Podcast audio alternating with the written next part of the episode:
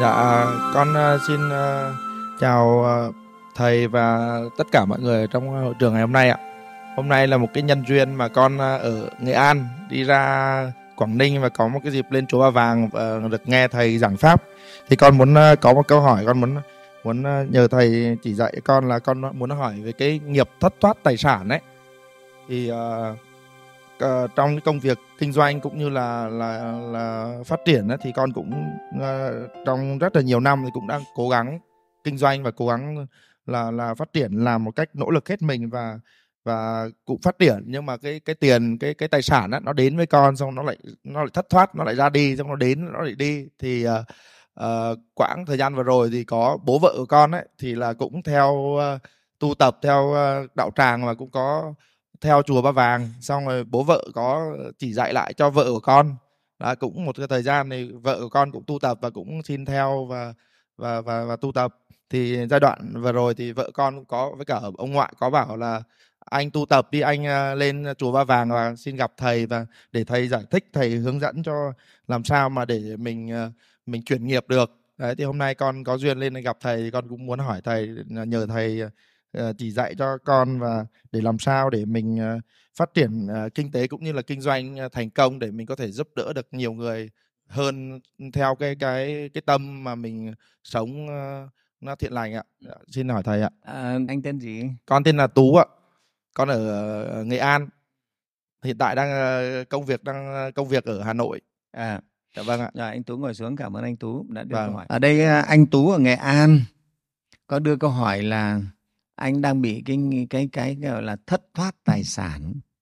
Thì thưa với tất cả đại chúng á, nhất là các cô chú lớn tuổi đây này đúng là trong các cái nghiệp của chúng ta có một cái nghiệp là nghiệp thất thoát tài sản.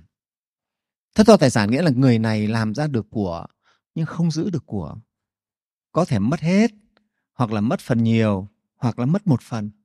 Nghe không? Đấy gọi là nghiệp thất thoát tài sản. Có những người như thế đấy người ta gọi lỗ hà ra lỗ hổng nghe không? Đấy, thế còn có những người người ta kín lắm. Vào bao nhiêu người ta giữ chặt bấy nhiêu nghe không? Đấy thế là trong tướng số người ta nhìn ví dụ cái người ấy, tướng mũi thế này thì người ấy là giữ của chặt lắm. À, tướng răng thế này là chặt lắm. À. tất nhiên trong cái tướng nó cũng có cái đúng không phải sai. Thế còn trong nghiệp nhà phật thì đúng là có cái nghiệp như vậy. Có những người thì nghiệp tài sản rất là vững bền và thế thì ở đây á, anh tú hỏi thế này thầy xin trả lời cái nghiệp gì mà khiến cho mình kiếp này hay bị thất thoát tài sản? Thì thưa với anh tú như lúc nãy thầy nói đấy trong năm giới của phật thì cái nghiệp mà kiếp này bị thất thoát tài sản wow, thường là do nghiệp kiếp trước mình cũng có thể là làm thất thoát tài sản của người.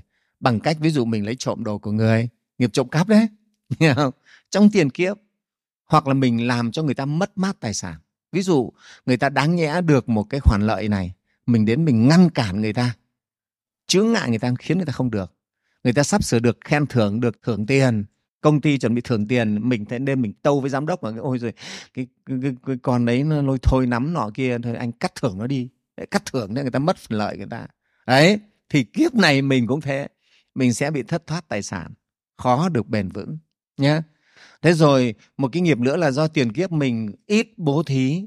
Nào, cái người chăm bố thí, chăm giúp đỡ cho người thì kiếp này người ta được nhiều tài sản và tài sản nó cũng được vững bền. Đó, thế thì ở đây á, anh tú phải về tu để chuyển cái nghiệp này.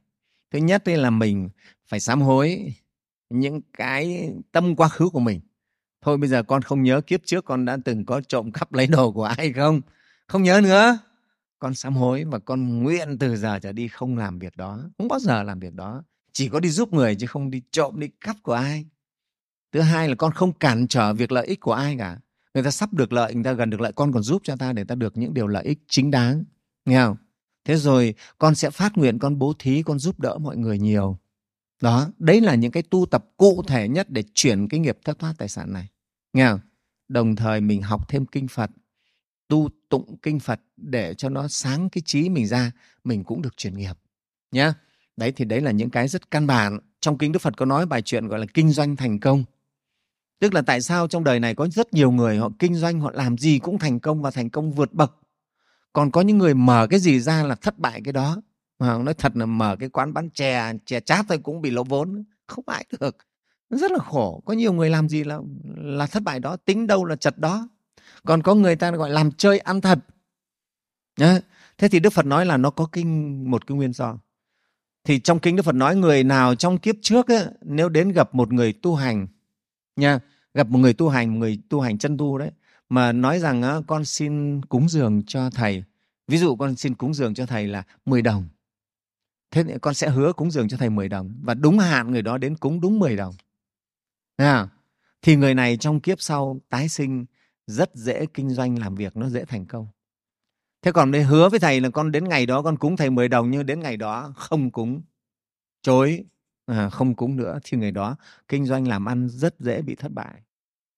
Thế còn người đó đến ngày hứa đó đến không những cúng 10 đồng mà cúng hơn cả 10 đồng nữa với tâm rất nhiệt thành thành kính thì người này kinh doanh thành công vượt bậc luôn.